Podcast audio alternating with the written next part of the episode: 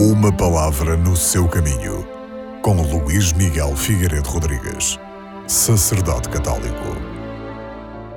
Na primeira leitura deste domingo, escutamos a profecia de Zacarias, onde se diz: Exulta de alegria, filha de Sião, solta brados de júbilo, filha de Jerusalém. Eis o teu rei, justo e salvador, que vem ao teu encontro, humildemente montado num jumentinho filho de uma jumentinha.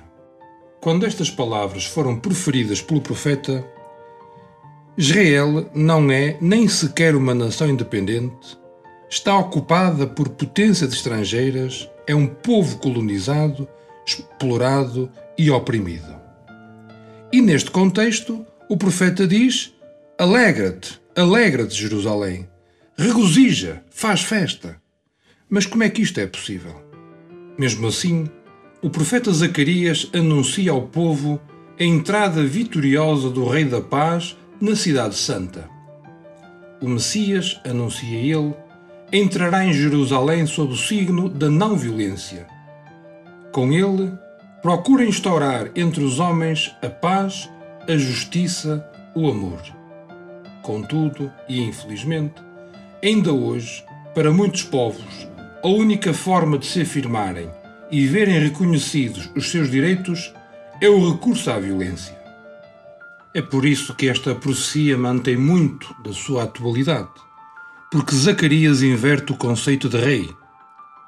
Não é ele que é servido, o rei, mas são os outros que estão no centro das suas atenções. Não são os fracos que são submissos ao rei, é ele que se põe ao serviço deles. A força deste rei está naquilo a que os seres humanos consideram fraqueza. E Jesus há de realizar plenamente esta profecia quando entrar em Jerusalém montado num burrinho, para, através da morte e da humilhação, dar vida e vida em plenitude a toda a humanidade.